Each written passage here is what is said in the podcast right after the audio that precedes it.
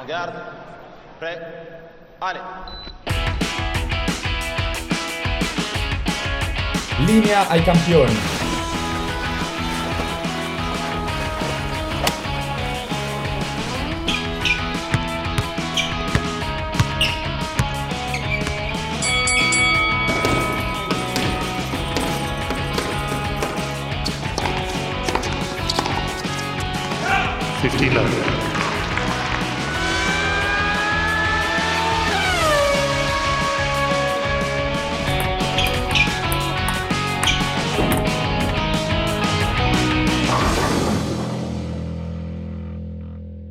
Il momento più bello della mia carriera da hockeyista fu un gol segnato sullo scadere in una partita molto importante.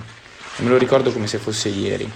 Io presi il disco a centrocampo, scartai un difensore, tirai, ma non con la convinzione di segnare, tirai quasi come per liberarmi del disco perché non sapevo cos'altro fare.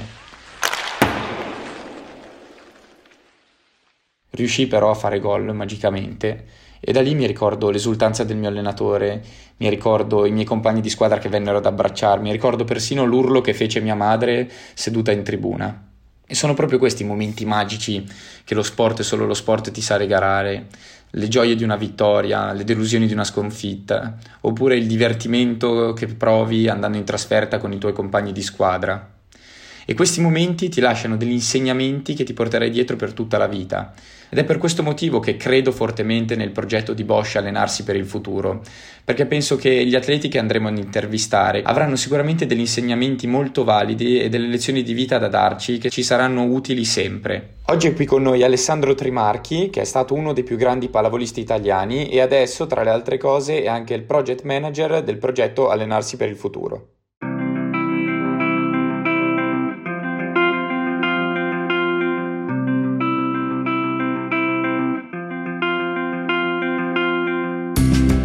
Il progetto Allenarsi per il futuro eh, nasce per quella che è una, una causa fantastica, super nobile, che è quello di combattere la, la disoccupazione giovanile. Certo. Io, come dicevi tu, sono, sono parte del, del progetto, sono eh, diciamo parte attiva attraverso quello che è stato eh, diciamo successivamente il mio ingresso in Bosch. Uh, oggi okay. eh, vivo un po' in un certo senso, ecco, porto avanti quello che è stato uno sforzo enorme, credo, iniziale, perché comunque non è, non è facile entrare nei, nei progetti nel cuore della gente, purtroppo. Certo. È stato fatto in realtà dal, dal mio capo, da Roberto Zecchino, il dottor Zecchino, che Eh, ha creduto veramente fortemente tantissimo in questo, in questo progetto, portandolo avanti con, con grande passione, ed è passione, infatti ti dico, una delle parole diciamo che certo. ci, ci contraddistinguono, perché comunque ragazzi, parliamoci oggi, oggi eh, siamo all'interno di quello che è un mondo che corre a, a, mille, a mille all'ora e ci perdiamo dietro a tante cose, dimenticando quelle che sono poi le, le passioni, cose che veramente intanto sono importanti e poi sulle quali vorremmo noi stessi lavorare. È più facile, certo. sai Antonio, mi sono accorto, farsi, farsi traviare, farsi portare sì. verso strade che poi diventano quelle più facili, quelle più semplici. Assolutamente. Invece, eh, ecco, noi abbiamo iniziato proprio, oh, anche perché eh, dovevamo essere come, come progetto per forza, per forza così, con tanta passione. Passione. Allenarsi per il futuro, tu considera, nasce eh, ormai nel, duemila, nel duemilaquindici e grazie, grazie a questo progetto siamo riusciti ad andare, pensa, in uh, oltre milleottocento scuole. Abbiamo incontrato oltre quattrocentomila ragazzi. Sono numeri importanti proprio perché, perché crediamo tantissimo che portare in giro per l'Italia e poi dare anche la possibilità, attraverso quelli che poi successivamente con l'evoluzione, no, nel mondo scolastico eh, sono diventati alternanza scuola-lavoro, oggi si chiamano P C T O e tutto il resto, ma comunque fondamentalmente un mezzo importantissimo, eccezionale per dare Una, una finestra privilegiata ai ragazzi, io la definisco, per capire il mondo del lavoro che, che sta fuori, com'è, come ci si deve porre. E quindi questa è una cosa che noi portiamo avanti ormai da, da tanti anni e che mi riempie di orgoglio, guarda, sinceramente, un po' perché i valori dello sport sono quelli che mi hanno sempre accompagnato nella mia vita, non solo come atleta, ma perché credo che siano valori che eh, ci contraddistinguono e che servano a trecentosessanta gradi, veramente in qualsiasi momento, in qualsiasi ambito.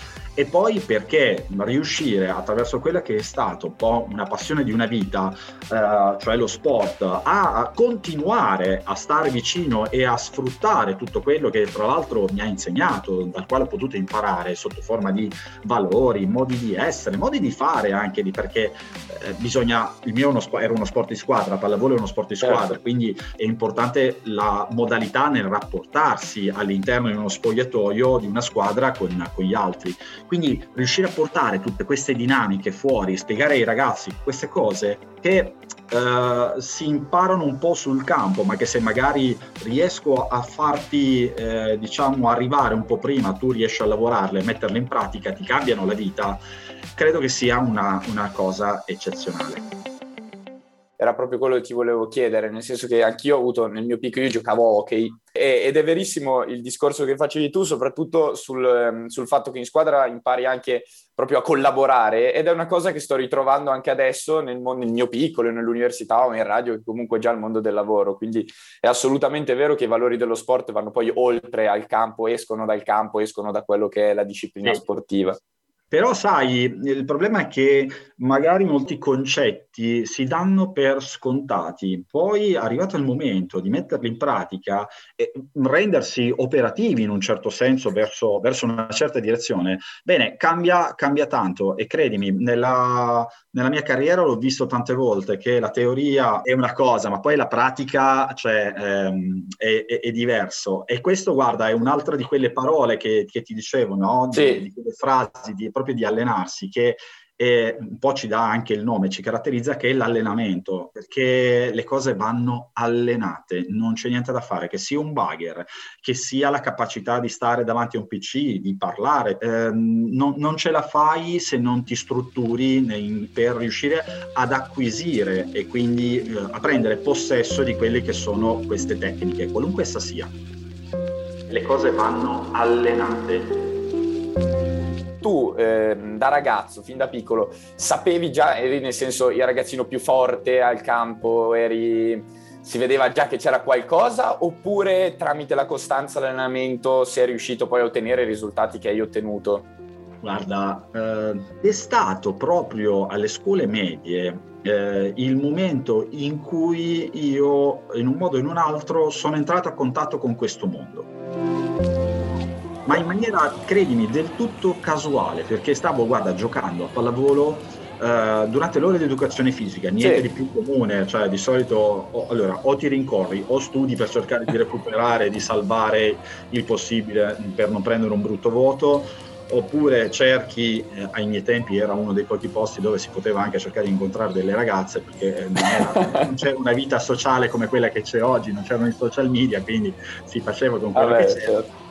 Eh, oppure giocavi a pallavolo eh, perché era lo sport più facile, tiri via un filo, eh, e una palla e via. Cioè, ovviamente non eravamo sei e sei, ma eravamo centoventi e centoventi nel campo, quindi quella palla per farla cadere dovevi fare i miracoli. E lì passò quel giorno, guarda, quello che poi divenne il mio primo allenatore, nonché in un certo senso un secondo padre. E io ho cominciato, sono entrato così, in maniera casuale. Onestamente non avevo idea eh, di quello che sarebbe stato. Quindi quando tu mi, mi chiedi com'ero, beh, guarda, ero un ragazzo normale. normale. L'unica cosa che, che avevo, ecco, che mamma natura mi aveva, mi aveva dato il dono di, di saltare come una cavalletta. Cioè io ah. non capivo, zompettavo praticamente. Da solo non mi sarei reso conto che eh, avevo delle potenzialità in questo senso, perché se quel giorno eh, Tommy non fosse passato per eh, salutare e non mi avesse visto giocare, saltellare come facevo normalmente, io oggi non sarei qui, o comunque non sarei nella veste di quello che poi è stata la carriera di un atleta, ecco. Quindi eh, non, non mi preoccuperei se dovessi dire ai ragazzi eh, rendetevi conto in questo senso, perché a volte anche facendoci attenzione non si riesce. In questo, ecco, il gioco di squadra inteso come la possibilità di avere delle persone che fanno parte della tua vita, che ti possono aiutare, credo che la faccia da padrone. Una cosa importante invece, fondamentale, ed è quello che poi realmente mi ha cambiato le cose, è stata quella di essere stato lì ad ascoltare e soprattutto essere stato pronto nel momento in cui quel, quel trenino, in un certo senso, no? In quel momento, quell'occasione mi è stata data. Beh, io l'ho colta, l'ho presa, perché mi ha detto dai, ma vieni oggi pomeriggio a fare, a fare un allenamento. E io ho detto ma perché no?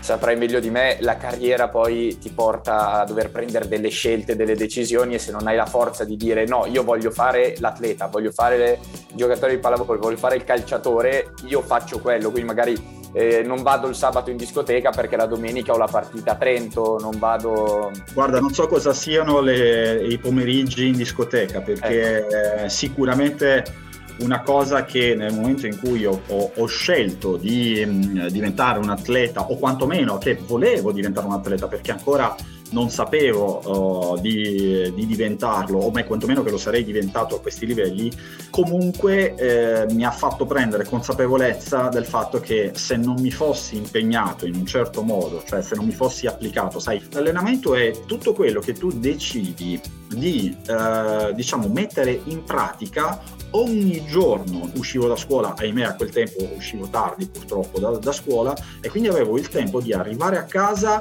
mettermi sui libri, e per non perdere il tempo, perché comunque il uh, condizio sine qua non era quella di o vai bene a scuola oppure, per quanto mi riguarda, non giochi. Questo era proprio il diktat del mio allenatore, e sì, quindi sì, per sì. Noi era qualcosa che veramente dovevamo volere, perché i sacrifici erano veramente tanti, e come ti dicevo niente discoteca perché, perché c'era la partita, e, e ciò non vuol dire, attenzione, che io non, non mi divertissi, certo, o non avessi una vita sociale, eh. Però c'erano delle cose, cioè la, il giorno prima della partita non puoi andare in discoteca, eh, perché domani, altrimenti non rendi, non giochi, sono... assolutamente.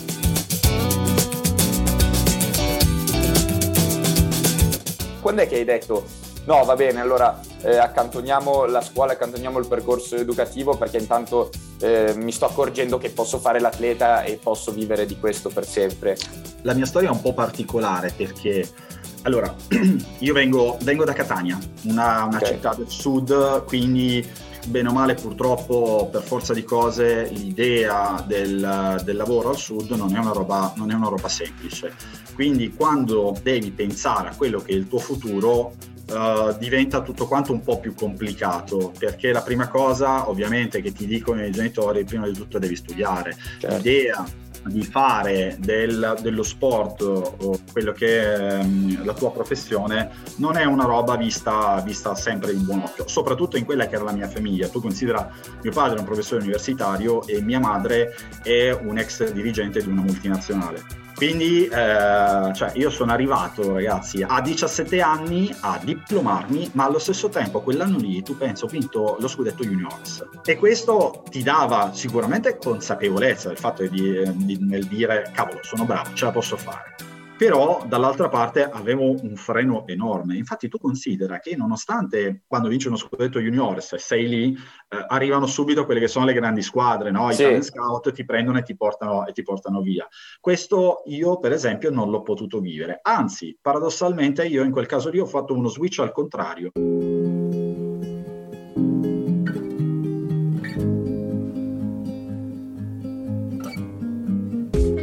Invece di eh, seguire la carriera da, da, da professionista, che era la cosa scontata, lineare, certo, sono entrato uh, in quella che era una, una grande azienda, una grande azienda che mi diede la possibilità, uh, attraverso tutta una serie di percorsi, selezioni, di, però di trasferirmi, e quindi ho mollato paradossalmente per un periodo lo sport a livello professionistico, perché quando mi sono trasferito ero in, uh, diciamo in questa, eh, allora andai a Verona, però c'era una squadra di Vicenza con i quali avevo fatto, contro i quali avevo fatto i play-off per, per la Serie A diciotto anni praticamente, cliente, e questo mi diede la possibilità sicuramente di essere notato. Allora andai, andai su, ma per lavoro, e eh, diciamo quando avevo un attimo di tempo facevo un po' l'uno e un po' l'altro.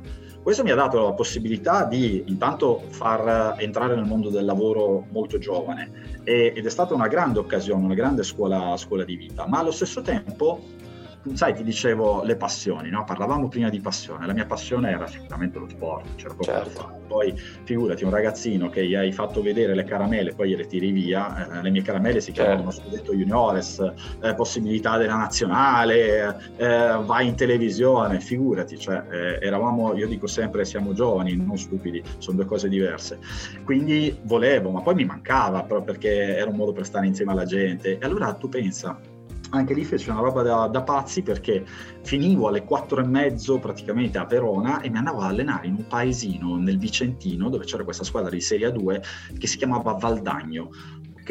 E un viaggio, era il viaggio della speranza praticamente, io andavo, ritornavo, tutto a spese mie, eh, tra l'altro, certo. Non percepivo in quel momento lì, non essendo parte di una squadra di nulla, neanche un centesimo di nulla. Ah, okay, certo. Fino a quando dopo quattro cinque anni facevo la spola, più o meno riuscivo ad arrivare al massimo a giocare in A due, mi arrivavano ogni anno le proposte, ma vieni a giocare, vieni a fare il professionista, c'è una squadra di A uno a Padova, eh, e allora dai vieni a giocare da noi in A uno, bene o male lì eh, diciamo riuscivo a spostarmi abbastanza bene, però non ci arrivavo perché comunque quando, quando passi in A uno ti devi allenare tutti i giorni, più volte al giorno. A un certo punto un giorno ehm, mi arrivò la telefonata di un signore che si chiama Franco Bertoli. È stato uno dei più grandi schiacciatori, capitano della nazionale, ed era diventato il direttore generale di una squadra che si chiamava Modena, Casa Modena Unipol. Ok. Bene, eh, Modena è come dire nel calcio Juventus, piuttosto sì, che sì, Madrid, sì. Stiamo parlando di una roba del genere.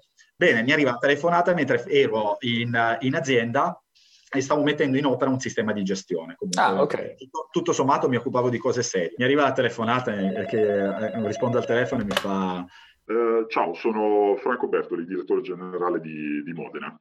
E io dico, sì, ciao, vabbè ragazzi, ascoltate, non c'ho, non, non c'ho cavoli adesso, sto facendo una roba importante, poi ci sentiamo più tardi. trenta secondi dopo mi arriva la telefonata di quello che allora era il mio procuratore, diciamo così, era un amico che mi dava una mano per trovare squadra, e mi fa, dice, ma... tu stai bene? Sei impazzito. No, Beppe, guarda, sono occupato, scusami, ho detto, ma tutto a posto? Ho detto, c'è qualcosa di importante? Ale, hai appena chiuso il telefono in faccia a Franco Bertoli, il direttore generale di Casa Modena. Io in quel momento lì non posso dimenticare non tanto la mia faccia, ma la faccia dei miei colleghi che stavano lavorando con me nel vedere la mia praticamente. Che... ha un infarto. Non te lo posso dire com'ero, rimango mutismo selettivo uh, in maniera allucinante. Poi in realtà è successo che la telefonata, per fortuna, mi è arrivata la seconda, la seconda chiamata, e quello eh, credo sia uno dei momenti della mia vita che ricordo veramente con grande chiarezza in quello che poi è stato l'inizio. Da quella telefonata è cambiato tutto, perché poi io sono andato giù a Modena oh, a parlare con tutta la dirigenza che ovviamente mi aspettava, perché da lì a poco sarebbe cambiata la mia, la mia vita.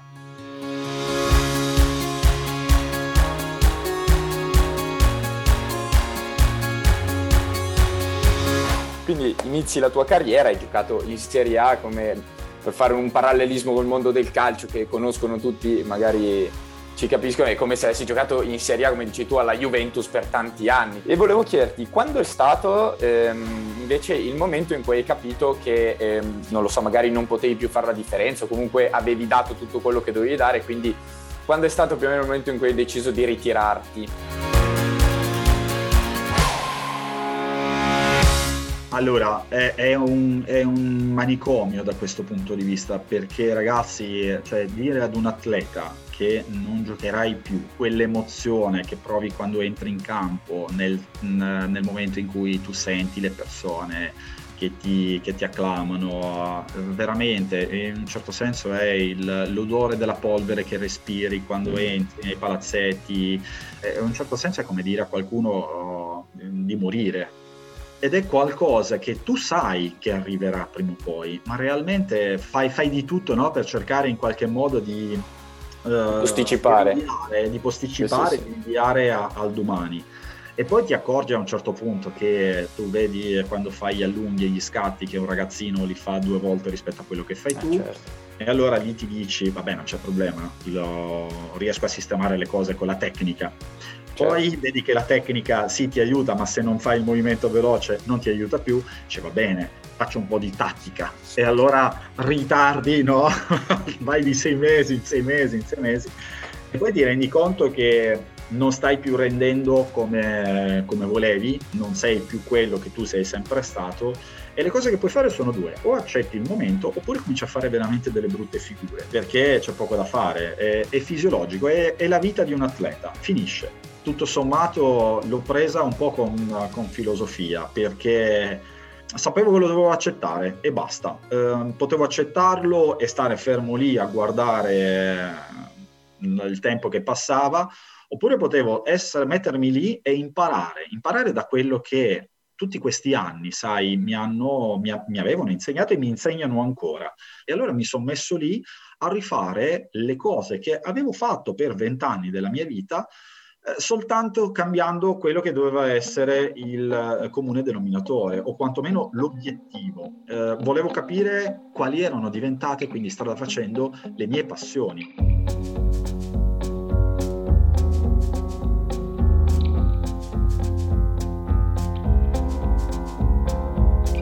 Ed è un po' quello che vado dicendo sempre ai ragazzi, perché le mie non sono mai le tue, non saranno quello di, degli altri ragazzi che ho incontrato negli anni, anche perché non tutti quanti faremo lo stesso tipo di percorso, però era fondamentale in quel momento lì capire cosa volessi io, perché? Perché parliamoci chiaro, quando tu hai passione verso una cosa la fai con un certo piglio, con una grande attenzione, e ci metti veramente quell'impegno che poi fa vedere agli altri la differenza, perché quando vuoi entrare nel mondo del lavoro a quaranta e rotti anni non è una roba così facile. La prima cosa che ti dicono, se sei fortunato, guarda, sei troppo vecchio, indipendentemente dal fatto che tu abbia o meno le capacità. Certo. E allora questo gap lo devi in qualche modo colmare, e lo puoi colmare soltanto se tu fai vedere che sei o puoi essere sicuramente un valore aggiunto. Per essere un valore aggiunto quindi devi metterti tu però nelle condizioni di essere. Vabbè, certo. E quindi una volta capito che quello che poi fondamentalmente, perché ne ho provate, ne ho provate diverse, perché ho fatto anche diverse cose che mi, da, mi hanno dato anche dei buoni risultati, ma che non mi davano grande soddisfazione. Lì, quando ti guardi dentro, capisci quello che vuoi fare. E io inconsapevolmente, ma in realtà lo sapevo, uh, volevo stare a contatto con i ragazzi, era una cosa che mi piaceva tanto, l'idea di eh, poter parlare, di poter comunicare, ma soprattutto quella di trasferire quelle che era il mio know-how affinché qualcuno lo prendesse e ne facesse una cosa eh, bella, dal quale partire per sviluppare quelle che poi erano le proprie passioni, no? E quindi ho capito che eh, sicuramente avevo bisogno di tararmi, di, di scoprire meglio tutta una serie di cose, e allora ho iniziato a formarmi, ho iniziato a fare quello che era un, un progetto che si chiamava NEST, proprio per atleti eh, in, nella loro uh, second life fondamentalmente, sì. Perché eh, in un certo senso devi imparare A, ad imparare, devi nuovamente imparare ad imparare, credo che sia un, un po' un certo. Di parole che però possa rendere Prende l'idea. E ho reimparato portandomi tutto quello che di buono erano tutte quelle soft skills che avevo, che avevo sviluppato, perché il lavoro di squadra, come ti dicevo, la resilienza, no, la, la capacità di gestione della pressione o di problem solving, perché comunque la pallavolo, ragazzi, è uno, uno sport in cui in quindici secondi l'azione inizia e finisce. Come no? E quindi la capacità di risolvere velocemente e di capire quali sono le condizioni per trovare le soluzioni. Ecco, tutte queste, queste cose qui eh, le ho imparate attraverso un corso, e guarda caso è arrivato proprio in quell'occasione lì la possibilità, perché c'era necessità di una persona che seguisse il progetto Allenarsi per il Futuro, che è un progetto in condivisione tra quelle che erano uh, le, sono le due società fondatrici, perché una società è Bosch, l'altra è Randstad. Bene, Bosch uh, in quel momento aveva bisogno di una, di una figura per okay. il progetto, ed io in quel momento stavo facendo un corso di formazione in Randstad e allora uh, si è creato quel match perfetto, però dovevo intanto essere pronto, quindi dovevo essere professionalmente quantomeno indirizzato verso quella direzione, ma soprattutto dovevo cogliere l'occasione. Ovviamente non ero contento di dovermi eh, allontanare dalla mia famiglia, ma era l'unico modo per ripartire e per andare verso quella che volevo fosse una nuova opportunità per me, per poi crearne, ragazzi, si creano a, a, a cascate, e quindi l'idea di avere comunque una persona eh, diciamo dinamica, che ha voglia di, di fare quant'altro, è una cosa che si nota anche all'interno di quello che è il, la tua squadra, il tuo nucleo familiare, quindi...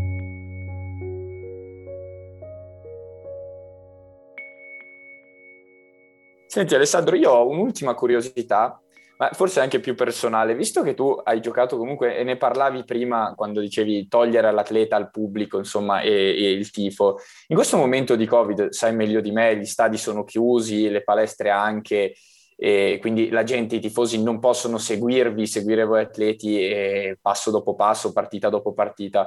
Quello che volevo sapere, anche perché modestamente io sono... un tifoso accanito che va spesso allo stadio, voglio sapere se voi lo percepite l'attaccamento ai tifosi e quanto può cambiare nella mente di un atleta l'essere allo stadio con i tifosi o l'esserci invece giocare una partita senza avere eh, il tifo, il pubblico, che sia a favore o contro. Questa, questa domanda mi ha, mi ha riportato ad un momento in cui presi una batosta che ancora oggi ricordo, ecco. Mm. Però per farti capire quanto sia importante la spinta eh, del pubblico per, per un atleta, ti racconto questo aneddoto veloce. Sì. Eh, finale scudetto novantanove duemila con Modena, giocavamo a Roma, partita che avrebbe rimesso in gioco la, la finale scudetto, davanti a oltre quindicimila, quindicimilatrecento, quindicimilaquattrocento eh, spettatori, alla, allora si chiamava Pala Euro, oggi si chiama Pala Lottomatica, l'hanno nominato. Mm. Battevano i piedi in maniera forte che tremava, tremava tutto. Noi andiamo avanti eh, due sette a zero, sì. Quindi e avanti e ormai quasi pronti per, per, chiudere, per chiudere la partita. Ragazzi, io quella partita non l'ho mai vinta e lì ci ho perso lo scudetto, tre a due. Il pubblico ha iniziato a fare come un matto. Questi ragazzi qua, eh, attenzione, tutti quanti grandi campioni, sì, sì, sì, sì, sì. Eh, sono riusciti a trasportare la, la squadra e finì quindici tredici al, al tie break con Roma che vinse, che vinse lo scudetto. Per farti capire quanto è importante, quanto lo sentiamo e quanto sia difficile anche gestirlo. Il boato di, di un palazzetto che è lì per te, che tifa, che respira, che vive per te, ti posso garantire che fa volare la gente. Quindi credo che oggi questi ragazzi stiano attraversando un momento veramente complicato. Io mm. ho guardato un po' delle partite, vedere gli spalti deserti. Ecco, quel silenzio in un certo senso è assordante. Speriamo che possa ricominciare tutto, come dicevi tu prima, fuori, al di fuori sì. dal Covid, la vita sì. possa tornare normale. Questo è l'augurio più grande, credo che ci si possa fare un po', un po' tutti, che si ritorni alla normalità, ma soprattutto, come credo che sia giusto sottolineare, imparando dalle certo. lezioni che questo periodo ci sta dando. È importante oggi, ragazzi, la, lo spirito di responsabilità con la quale ci approcciamo uh, nei confronti di quelli che sono i nostri familiari, i nostri amici e la società, ragazzi, che ci, che ci circonda, perché il rispetto delle regole vuol dire rispetto rispetto degli altri soprattutto, e questo credo che sia una cosa fondamentale per passare un momento difficile come questo, imparando soprattutto dagli, dagli errori. Ecco, questo è un augurio che faccio a tutti quanti, a tutti quanti noi, perché è l'unico modo, come diciamo noi, di allenarsi per il futuro, per andare a vincere.